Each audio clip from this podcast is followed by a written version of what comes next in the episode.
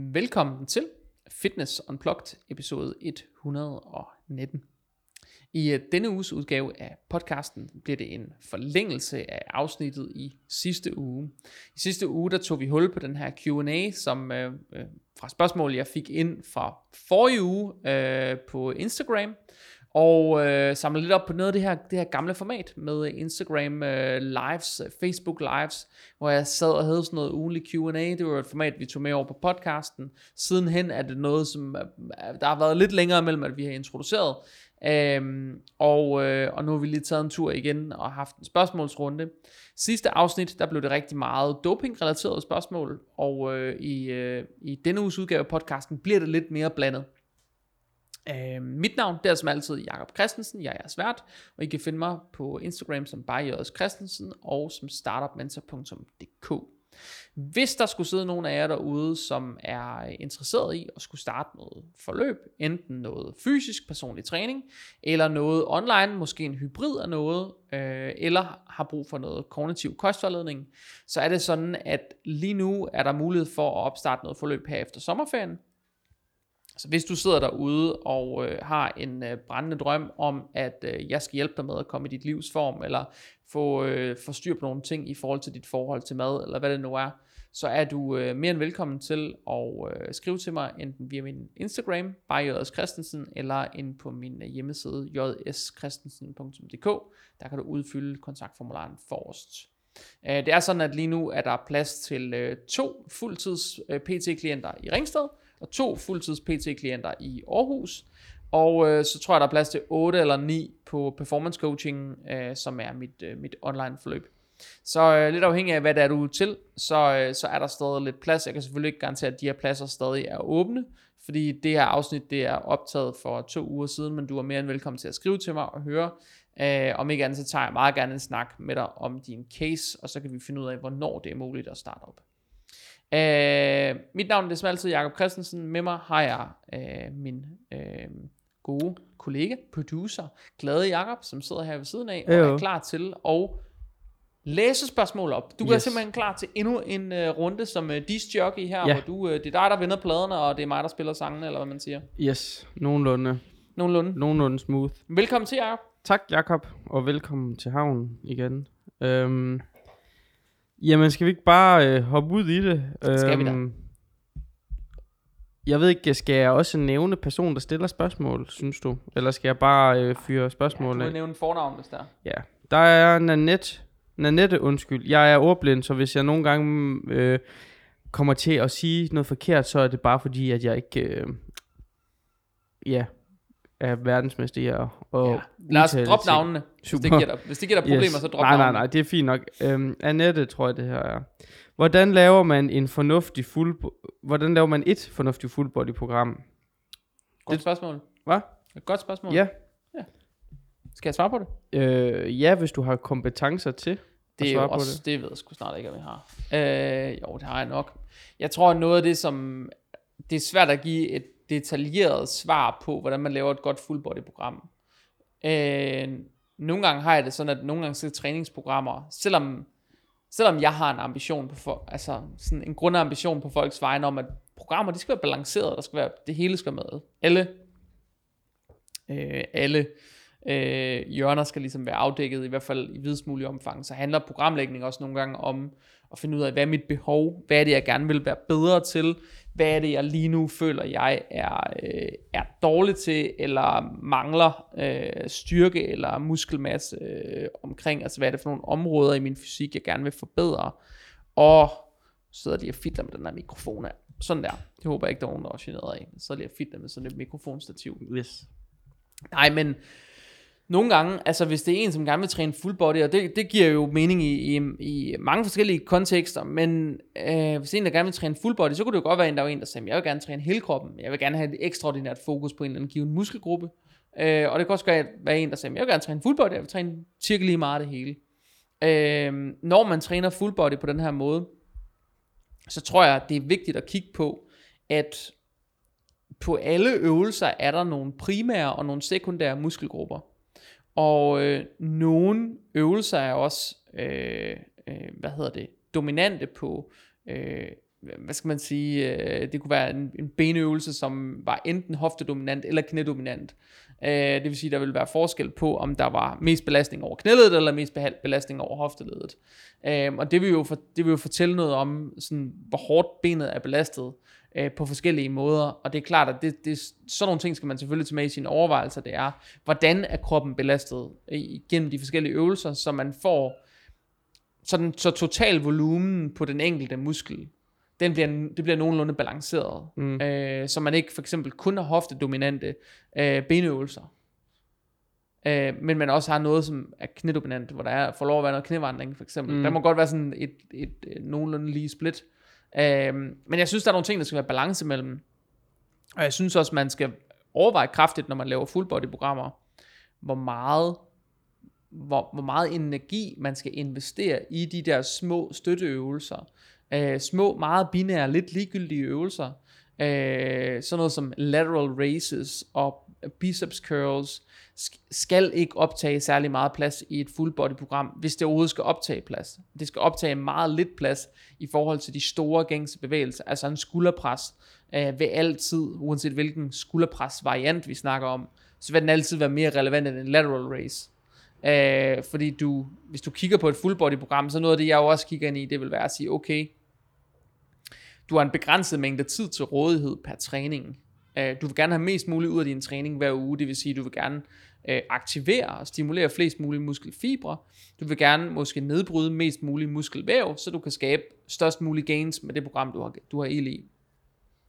Hvis det er konceptet, så er det klart, at den mængde energi, man for eksempel vil bruge på at lave lateral raises, er ganske... Uh, nu kom der lige en med et fedt basanlæg der.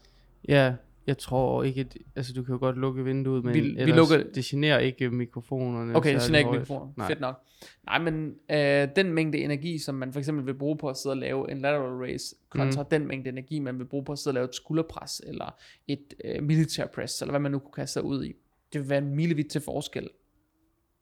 Og det er klart, at hvis man laver et full body program, der udelukkende består af meget små binære øvelser, støtteøvelser, som, hvor man stort set ikke har noget energiforbrug til træning, øh, hvor man ikke aktiverer særlig mange muskelgrupper, og hvor der ikke er særlig stort crossover mellem øvelserne øh, på tværs af muskelgrupper, jamen så er det klart, at så mængden af fibre, der bliver stimuleret på den træning, og mængden af energi, der samlet set bliver brugt, den bliver meget begrænset, hvor hvis man primært holder sig til meget store øvelser, hvor der er sådan et et stort sådan crossover øh, mellem muskelgrupper, øh, og hvor man i virkeligheden har øh, en bred aktivering, både på primære og sekundære muskelgrupper, ikke også?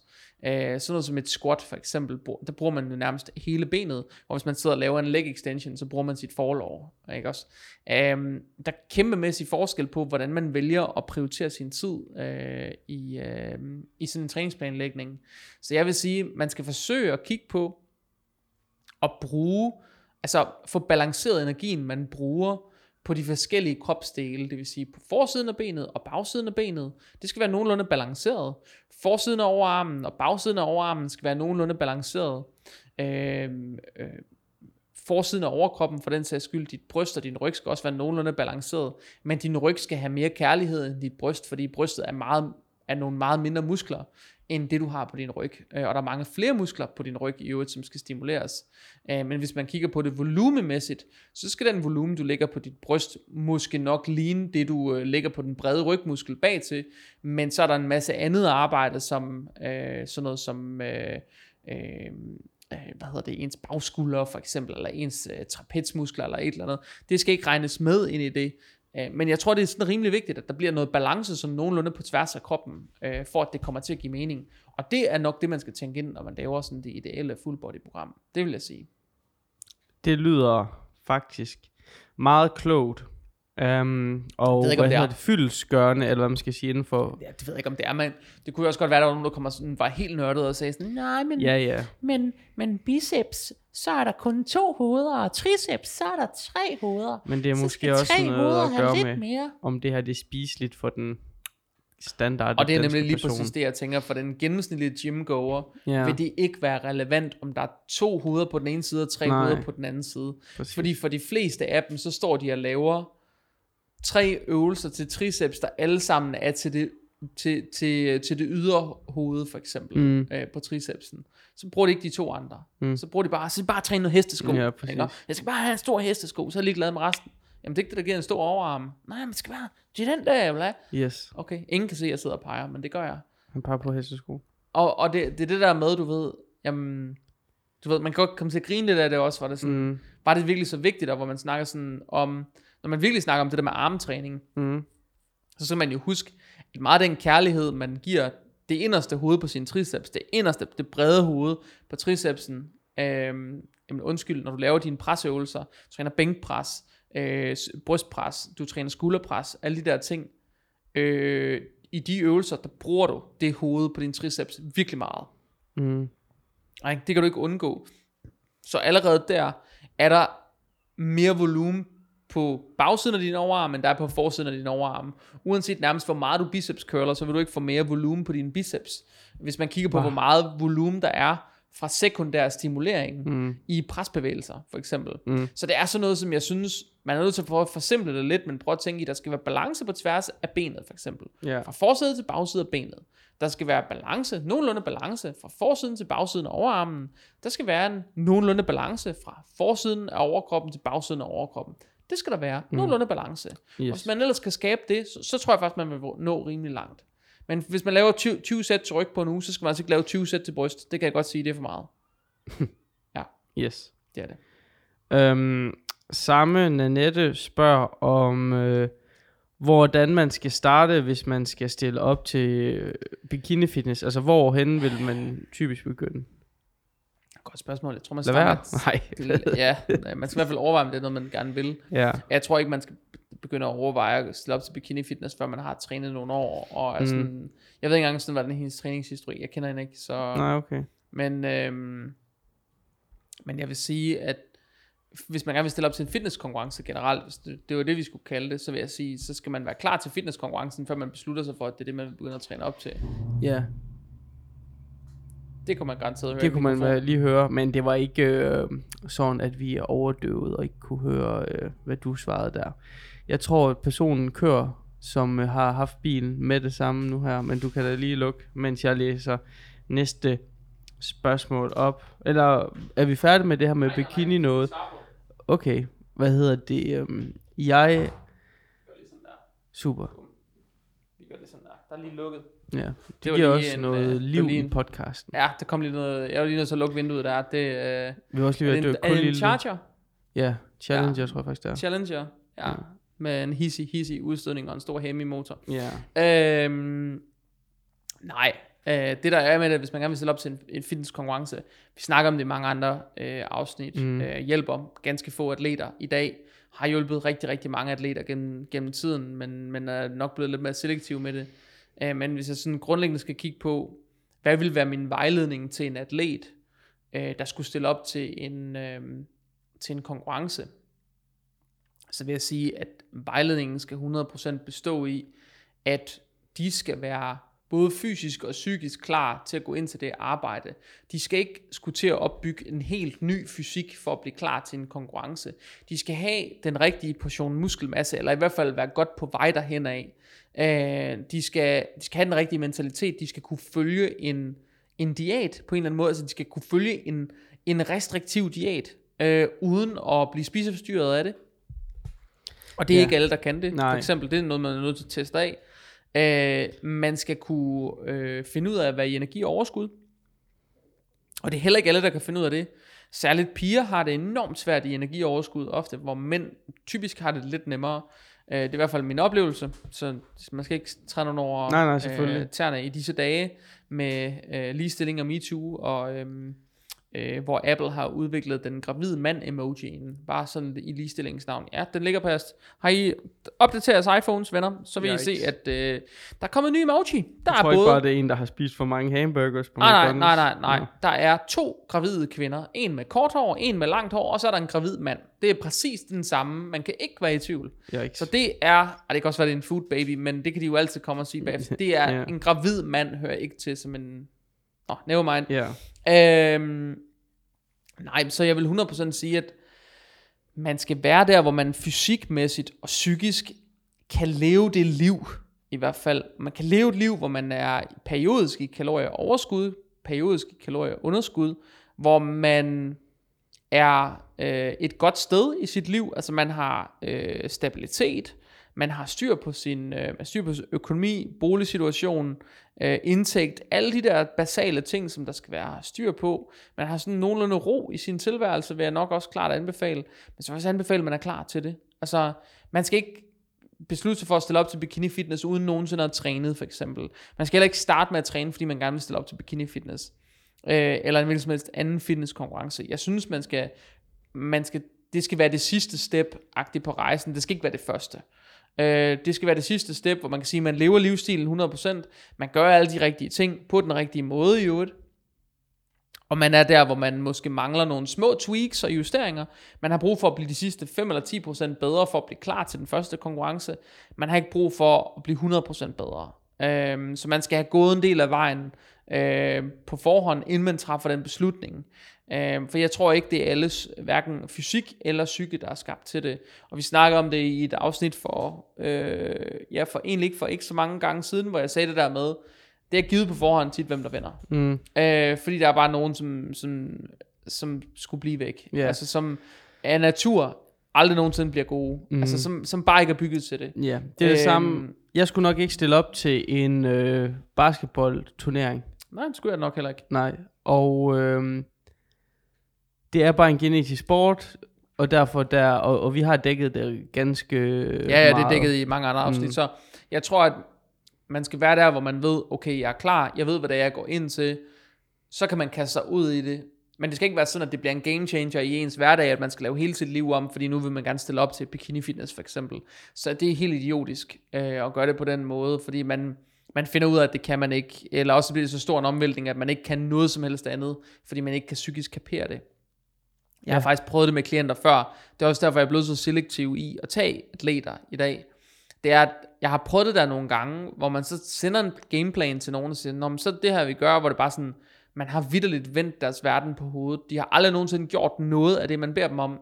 Og det er alt fra at begynde at bruge sådan noget som kreatin, øh, til at begynde at, øh, at leve øh, på en eller anden måde reguleret øh, i ens madindtag, spise bestemte fødevarer på bestemte tidspunkter, øh, træne på en bestemt måde.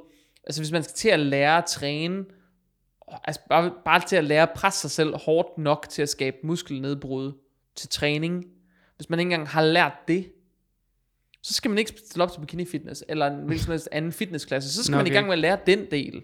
Ikke? Hvis ikke man ved, hvor risene står henne i Føtex, så er jeg nødt til at sige, så skal man ud og udforske i supermarkedet, inden man kaster sig ud i det. Hvis ikke man kan lave mad, altså jeg har vildt haft klienter, der ikke kunne lave mad, som mente de skulle stille op til fitnesskonkurrencer, hvor de var sådan, hvordan koger man et æg? Hvordan koger man ris? Hvordan koger man kartofler? Og jeg var sådan, ah, så, så, så, så starter vi godt nok øh, yeah. på det forkerte ben, yeah. jeg vil sige, ikke? Og der er det altså, der er det altså lang at høve, der, der er langt hjem, vil jeg bare sige, derfra. Der er langt til førstepladsen. Det er der, ja. Så man skal, man skal have ligesom, man skal have krydset nogle ting af øh, på sin checkliste, inden man når der til. Ja. ja. Næste spørgsmål er, hvordan tester man sin P R? Det har vi jo også snakket en del om. Du går bare ned og tager alle de skiver, der overhovedet kan være på stangen, og så prøver du simpelthen, du kan løfte, og så tager du bare lidt af, indtil den er der. Nej, det er ikke sådan, man gør. Nej, jeg tror ikke. Øh, ja, rigtigt. Så har jeg misforstået noget. Ja, rigtigt. Altså jeg vil sige, at første gang man tester en, øh, første gang man, man tester, laver sådan en A M-test, altså man gerne vil lave en one rep max, øh, der vil jeg sige, der, der løfter man nok øh, ikke, øh, det, er nok der, man, det er nok der, man løfter mindst til en en A M-test nogensinde, den første gang. Mm. Øh, hvad har man brug for? Altså jeg gør det jo tit med atleter, eller klienter, ikke atleter, jeg gør det tit med klienter, P T-klienter faktisk, bare helt almindelige herre fra Hakkebøf, som gerne vil, øh, så laver vi måske lidt periodisering i deres træningsprogram omkring nogle løft. Det kunne være squat, dødeløft, bænkpres, fordi jamen, jeg vil gerne være god til de tre store, imens jeg bliver god til alt det andet, så vil jeg gerne kunne se, at det virkelig bliver stærk her. Eller jeg vil gerne være god til hip thrust, eller jeg vil gerne være god til et eller andet andet gejl. Så kunne man gøre det der. Der ligger der et stykke arbejde i at komme til at lave en en A M-test, fordi så laver man noget... Øh, noget procentberegnet træning i princippet frem mod den næste en A M-test, og så laver man en ny test, og så laver man igen noget procentberegnet træning baseret på den en A M-test, og så bliver man ved, Og i alle de cases, der står jeg jo og hjælper dem. Jeg står og spotter dem, jeg står og instruerer dem, jeg står og guider dem. Hvis man skal lave en A og M-test, så skal man være hundrede procent sikker på, hvad man laver. Og jeg vil sige, det mest realistiske for de fleste, som gør det uden hjælp, altså uden hjælp omkring dem, bare gør det helt selv, de kommer nok nærmere to til tre A og M, end de egentlig kommer på en A og M. Fordi de bliver, de bliver simpelthen bange for at tage den næste rep. Og derfor vil de nok holde lidt igen, tror jeg. Jeg vil sige, det er guld værd. Find en god spotter.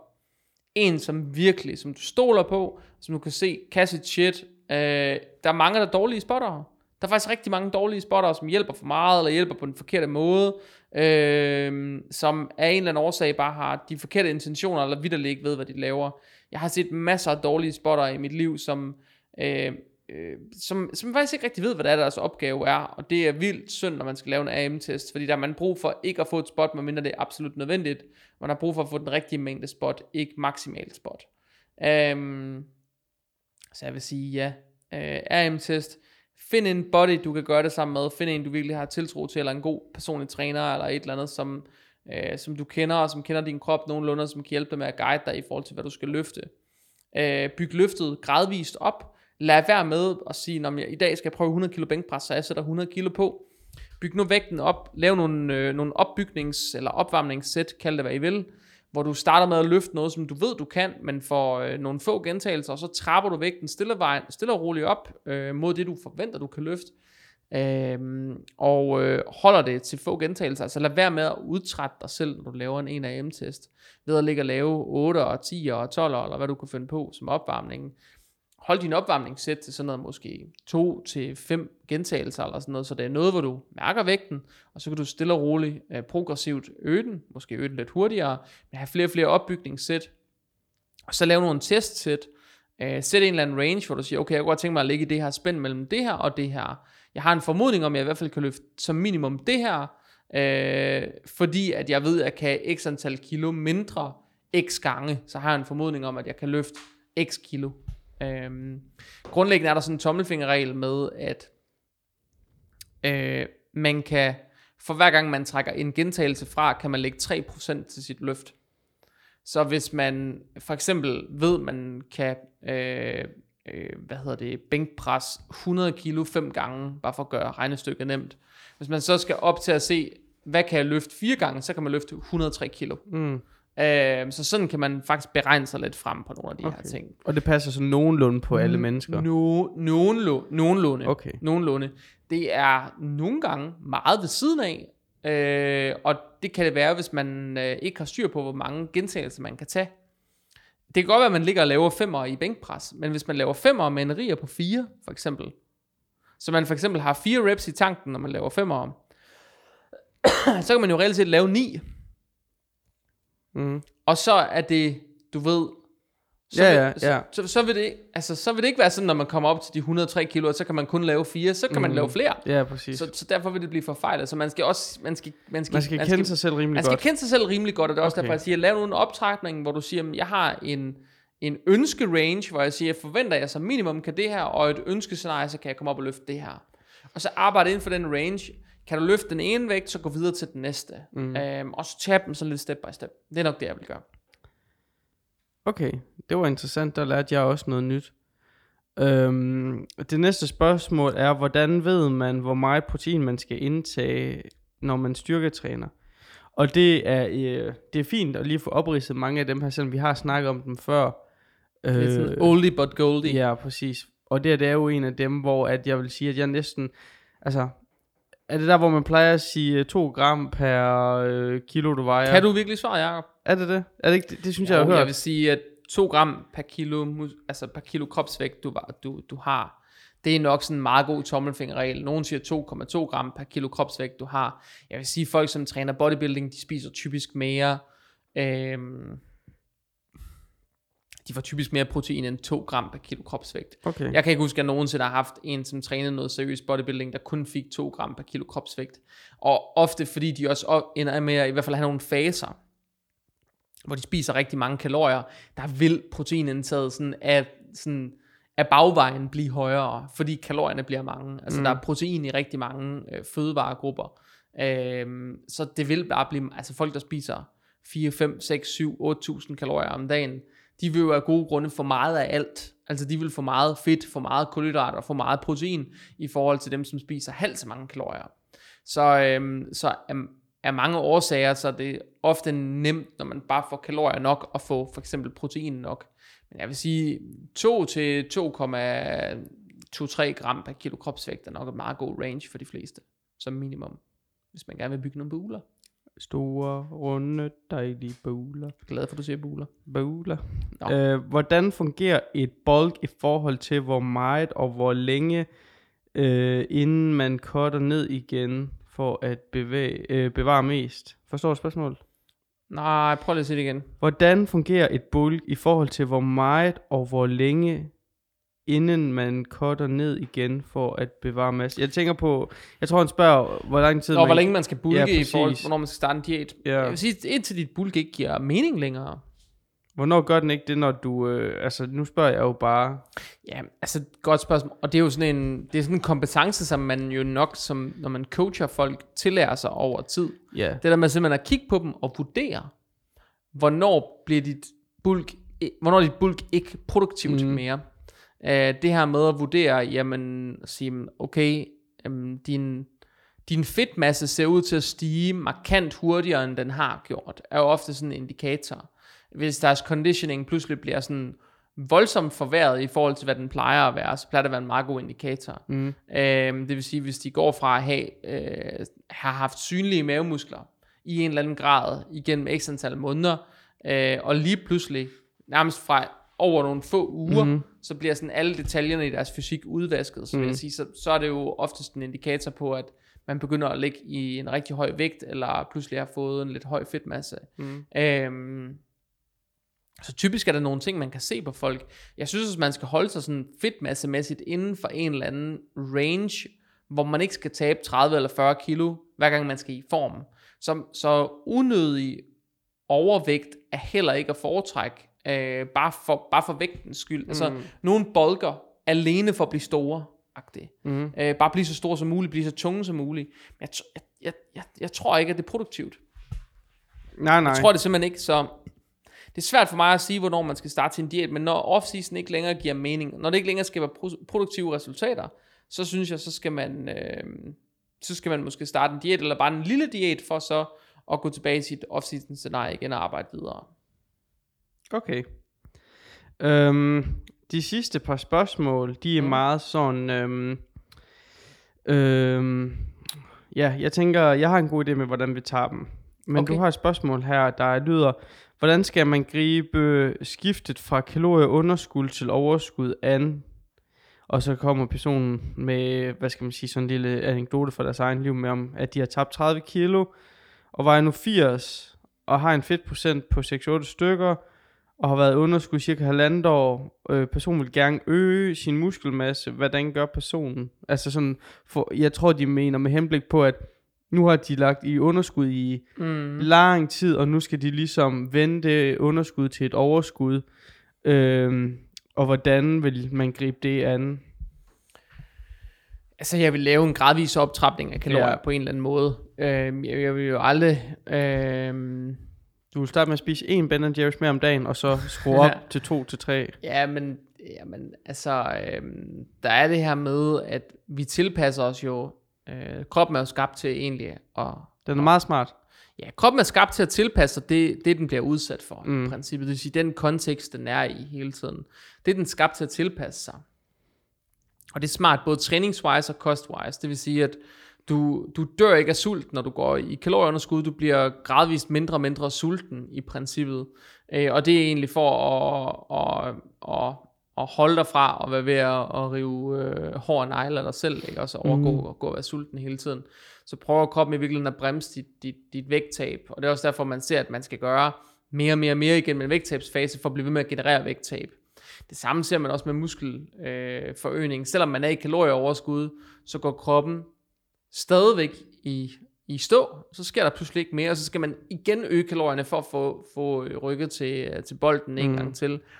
Øhm, og jeg vil sige, at for folk, som har været, som har tabt rigtig, rigtig mange kilo, ser man ofte den her fejl med, at de øger deres kalorier for hurtigt. Og især hvis man mm. har haft rigtig meget unødig fedtmasse på kroppen, så tror jeg, det er en særligt god idé at trappe kalorierne gradvist og langsomt op, så man ikke pludselig får et kæmpe chok øh, over at være kommet øh, op i kalorier igen. Fordi noget af det, der jo er udfordringen, det er, at fedtceller på en krop, der har været ekstremt store, de trækker sig sammen, når man taber sig. De forsvinder ikke bare kortvarigt. Så forsvinder de ikke. De trækker sig bare sammen. Så når de bliver eksponeret for rigtig, rigtig meget energi til rådighed igen, så vil de også hurtigere udvide sig. Mm. Kontra en person, der altid har været slank, aldrig har haft et stort fedtlager, de vil, de vil oftest også holde en meget slankere fysik. Mm. Så for en, der har tabt sig så mange kilo, så vil jeg sige, jeg vil nok trappe kalorierne gradvist op og lave en eller anden ja. form for noget reverse dieting. Sådan noget to hundrede kalorier ekstra her, og så gå et par uger, så to hundrede ekstra, og så to hundrede ekstra. Ja, det kunne være alt fra hundrede til måske tre hundrede kalorier om, øh, om dagen. Mm. Øh, og så øh, køre efter med, med checkfaser på en til to uger, eller sådan noget, og så lave reguleringerne derimellem, så kroppen den ligesom kan nå at tilpasse sig. Det, mm. det, ville, det ville være det, jeg gjorde. Altså homeostasis, som det hedder, som er den her sådan, tilpasnings, øh, sådan, det her udtryk for den her tilpasningsfaktor. Ja. Det er jo homeostasis. Det er jo, at vi tilpasser os hele tiden til omgivelser. Mm. Det er den, den stimuli, vi bliver udsat for. Yeah. Det er både godt og skidt. Øhm, og man skal jo lære kroppen, at nu, nu kommer der flere kalorier, og den skal finde ud af, hov, jeg er stadig i kalorieunderskud her, så jeg skal, jeg skal igen forbrænde dem. Jeg skal ikke bare til at lære en hel masse. Hvor hvis man øger kalorieindtaget med tusind eller to tusind fra den ene dag til den anden, så skal man nok forvente, at kroppen reagerer på en anden måde. Ja. Yeah. Skal man. Og det er også det, jeg selv har erfaret mig, da jeg selv har været igennem noget lignende. Det har du nemlig, ja. Næste spørgsmål er, hvordan opnår jeg det hurtigste vægttab? Og det kan jeg også godt uh, relatere til. Det kan jeg også. Til, men det, det er ikke... Uh... Afføringsmiddel og suppekur. Præcis. Helt sikkert uh, vejen frem. Mm. Og så uh, eventuelt uh, tage meget tøj på og lægge det udenfor i varmen. Det forstår jeg ikke. Udenfor i varmen? Ja, så du sveder helt vildt. Nå, okay. Nå, på den måde, ja. Præcis. Lidt ligesom det der afsnit af Venner, hvor Joey har taget alt Chandlers tøj på. Ja, præcis. Ja. Øhm, nej, altså jeg kan ikke lige snakke om hurtig vægttab, fordi hurtig vægttab er ikke varige vægttab. Nej, og det er ikke stabilt, og det er ikke øh, ja. Nej, altså man kan gøre nogle ting for at manipulere med kroppens vægt. Mm. Hvis vi snakker om den, sådan den lille range to til tre kilo, så kan man gøre nogle ting for at manipulere med kroppens mm. vægt. øh, Man kan jo manipulere med sådan væskeniveauer og sådan noget. Man kan, øh, hvis man ikke Altså hvis man ikke drikker ret meget væske i løbet af en dag, så kan man jo prøve at øge sit væske og saltindtag drastisk. Mm. Altså prøve sådan noget med at, øh, at øge det op øh, med sådan noget fire til fem liter per dag eller sådan noget, og så øge salt tilsvarende. Det tror jeg er en ret vigtig pointe her. Hvis man gør sådan noget der, så er det, det, det er der, der er, er nogle advarsler i forhold til sådan noget her, fordi man kommer til at pisse en hel masse salter og mineraler ud.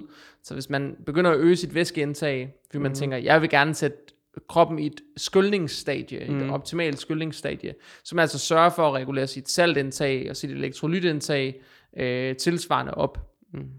Men jeg vil sige, hvis man får salt nogenlunde en til en med hvor mange liter øh, væske man får på en dag, ikke vand, men væske, så, øh, så burde man være sådan nogenlunde home safe, og man kan også bruge elektrolyt, sådan nogle brugstabletter, hvis man vil.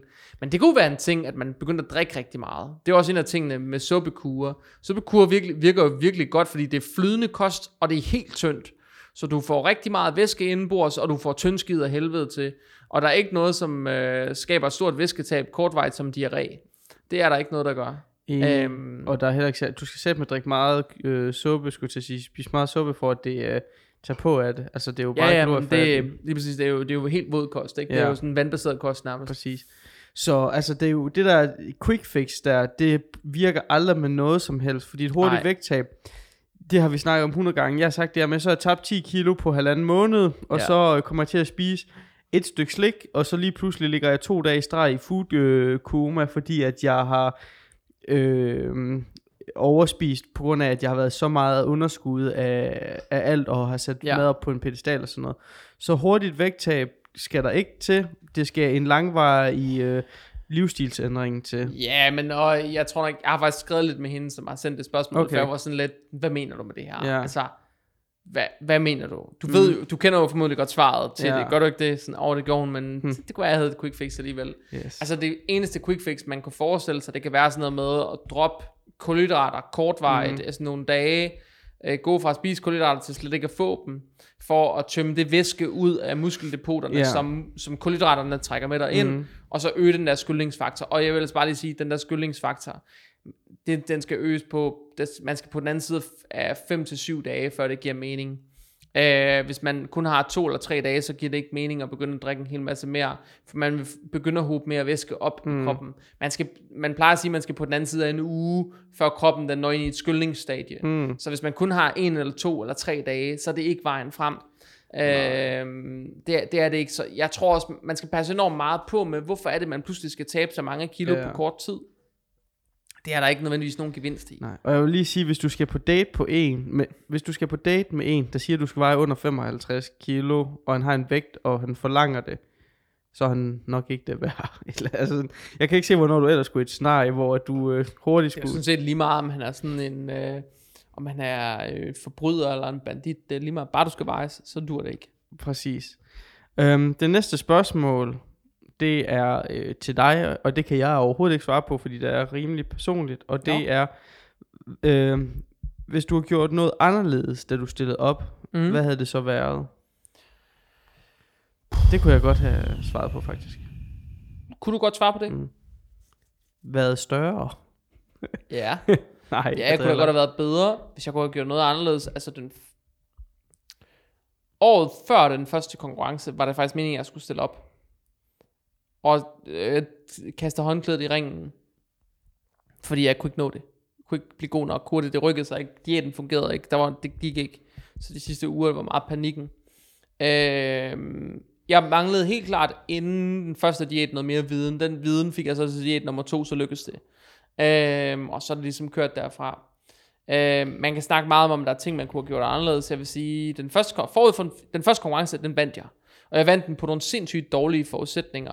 Jeg vil sige, hvis jeg skulle gøre en ting anderledes, som jeg virkelig har fortrudt, jeg gjorde på den måde, både til den første konkurrence, og faktisk også det første D M derefter, det var måden carb-up og peak week blev kørt på. Jeg kørte øh, en væskeudtømning øh, til den første konkurrence. Det gjorde jeg ikke ved anden konkurrence. Det turde jeg fandme ikke engang til. Jeg kørte en væskeudtømning, som betød, at da jeg begyndte at carb hårdt op, så skulle jeg selvfølgelig ikke have vand. Og øh, det var jo, øh, jeg begyndte jo at skære underlige ting fra, øh, salt og kaffe og grøntsager og sådan noget blev pillet ud, og pludselig så karpede jeg bare for vildt og fik ingen væske. Øh, og det betød, at jeg var så forstoppet, da vi stod til indvejning dagen før, der skulle vi altså stå øh, uden tøj på.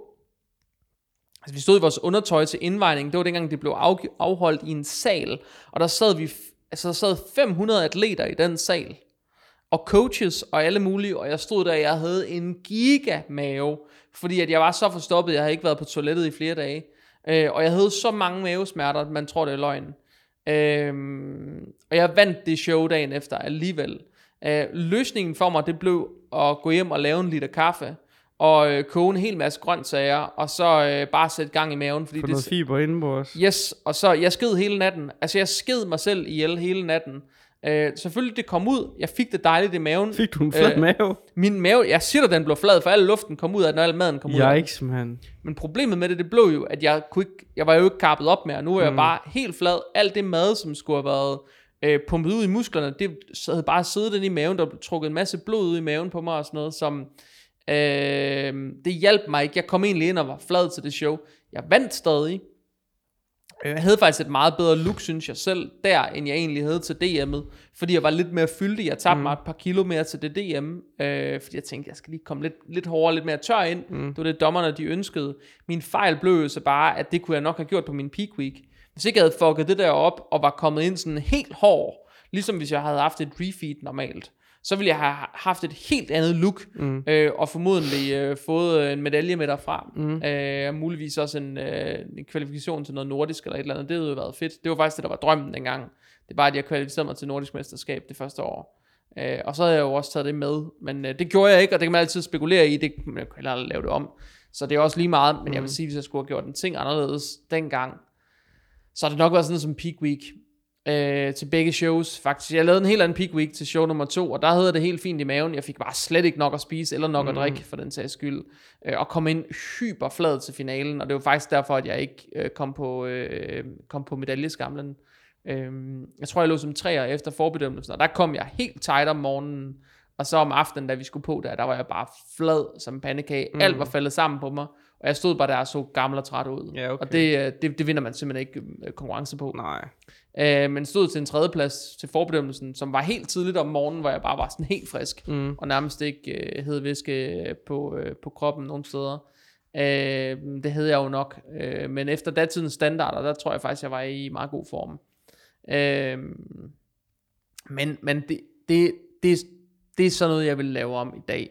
Den måde, jeg kører peak weeks øh, på med folk i dag, er helt, helt anderledes, end det, det jeg gjorde dengang med mig selv. Og det er jo også, øh, det er noget af det, jeg faktisk er glad for. Jeg er glad for at have den viden med mig, hvor jeg ved, det her det virker ikke, og det her det virker.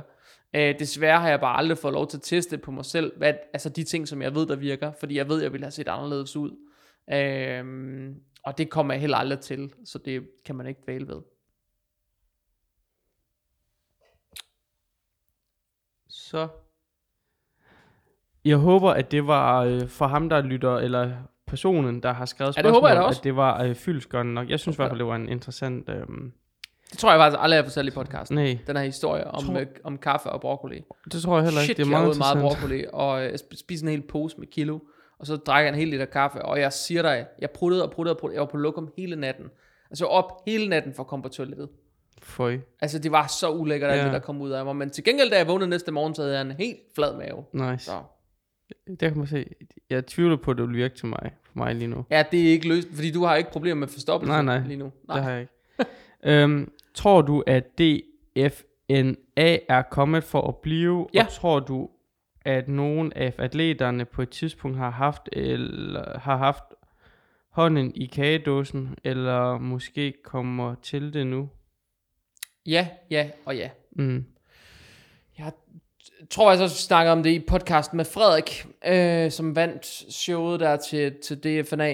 Øh, han vandt sin klasse i mænds fysik. Øh, og øh, jeg tror, at... Øh, altså, der var atleter til det show, som jeg, når jeg så på dem, mistænkte dem for at have gjort et eller andet, de ikke skulle. Mm. Øh, men det er svært at sige præcis, hvad det var. Men de så bare sådan... Altså, der var bare nogle ting ved dem, som... som jeg synes ikke helt gav mening i forhold til en naturlig atlet. Mm. Det er også, hvad det er. Det kan man altid spekulere i. Men jeg, jeg, man ved jo sådan statistisk set, hvis vi skal snakke statistik, hvis der er noget, man kan snyde med, så er der nogen, der vil forsøge at snyde. Mm. Det er jo sådan, det er. Så skal du testes, jamen, så vil der være nogen, der forsøger at snyde en test. Ikke? Yeah. Der vil være nogen, som... Altså selvom... Altså ja, yeah. og jeg tror også, der vil være ja. Nogen, som prøver det, og som får en virkelig god, nogle virkelig gode første, førstegangsoplevelser med det, med det naturlige forbund, mm. og så tænker, det er det, jeg vil.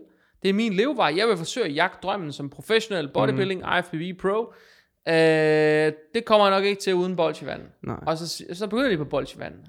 Dem, der er genetisk blæst til øh, sådan noget naturlige stævner, er det de samme, der også vil være genetisk blæst til... Øh... Tilbage til podcasten ja. I øh, episode et hundrede og atten. Snakker om det med metabolisering ja. Af anabole steroider. Det er en kæmpe faktor i forhold til, hvordan man reagerer på det. Hvordan metaboliserer man det? Mm. Øh, hvor mange androgene receptorer har man i sit cellevæv og sådan noget. Det er sådan noget, som afgør, hvordan man reagerer på det. Så selvom man er en god naturlig bodybuilder, vil man ikke nødvendigvis blive vild på krudt. Nej, okay. Det gør bare, at man bare vil blive sådan meget average på krudt. Okay. Men man er vild naturlig. Okay. Øh, og det kan godt være, at det er ham, som bare er en lille lort. Som bare ingen muller har, og så får han øh, en kur, og så tager han bare tredive kilo yeah. på, ud okay. af det blå. Vildt. Det er ikke, øh, det er ikke nødvendigvis så sort-hvidt, som man gerne vil gøre det til.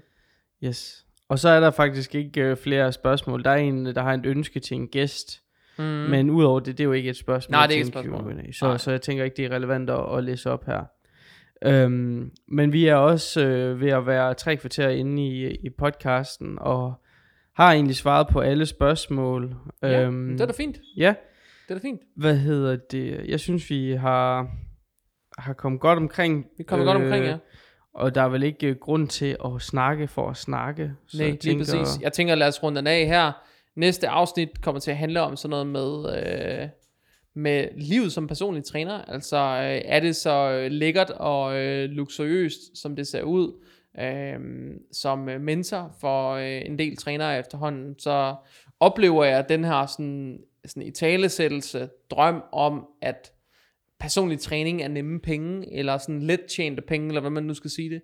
Øhm, og, og det har jeg nogle ting, jeg godt kunne tænke mig at sige noget om, øh, fordi der er nogle ting, tror jeg, omkring arbejdsmiljø, og øh, også, øh, hvor mange timer man faktisk skal arbejde for at drive en, øh, en selvstændig P T-virksomhed, som, som fortæller en anden historie, end, end det der sådan fatamorgana, der er sat op, øh, for især mange unge mennesker. Det er primært det lidt yngre publikum, jeg møder det herfra, men jeg synes egentlig, det er sådan en værdifuld italesættelse, også i forhold til jer som, øh, som, som måske øh, klienter, forbrugere af den slags ydelser, så giver det faktisk også mening at snakke om, hvorfor koster en P T-time egentlig det, den koster? Øh, fordi det, det ligger der faktisk nogen, noget forklaring bag. Så, øh, så det kommer det næste afsnit til at handle om. Tusind, tusind tak, fordi I lyttede med på det her afsnit, episode et hundrede nitten. Am I right, Jakob? Yes. Yes, episode et hundrede nitten, Fitness Unplugged. Det var dejligt, at I lyttede med. Som jeg snakkede om i sidste afsnit, så vil jeg blive kisteglad, hvis I vil hoppe ind på jeres foretrukne podcast-app. Man kan også gøre det på Spotify nu, og give podcasten en positiv review, altså en god anmeldelse. Giv den en stjernemarkering på fem stjerner, selvfølgelig. Ikke en stjerne, fem. Uh, men, uh, men gå endelig ind og vurder den på stjerner og giv den en god anmeldelse, fordi uh, de har fået et tilsvarende rankingsystem, ligesom iTunes podcast har, og det hjælper simpelthen uh, podcasten frem i algoritmen, yeah. Og hjælper podcasten tættere på uh, de hundrede tusind downloads, som vi runder lige om lidt. uh, Ellers er der ikke så meget at sige andet end tusind, tusind tak, fordi du lyttede med. uh, Vi ses igen i næste afsnit. Kan du have det rigtig godt. Hej hej.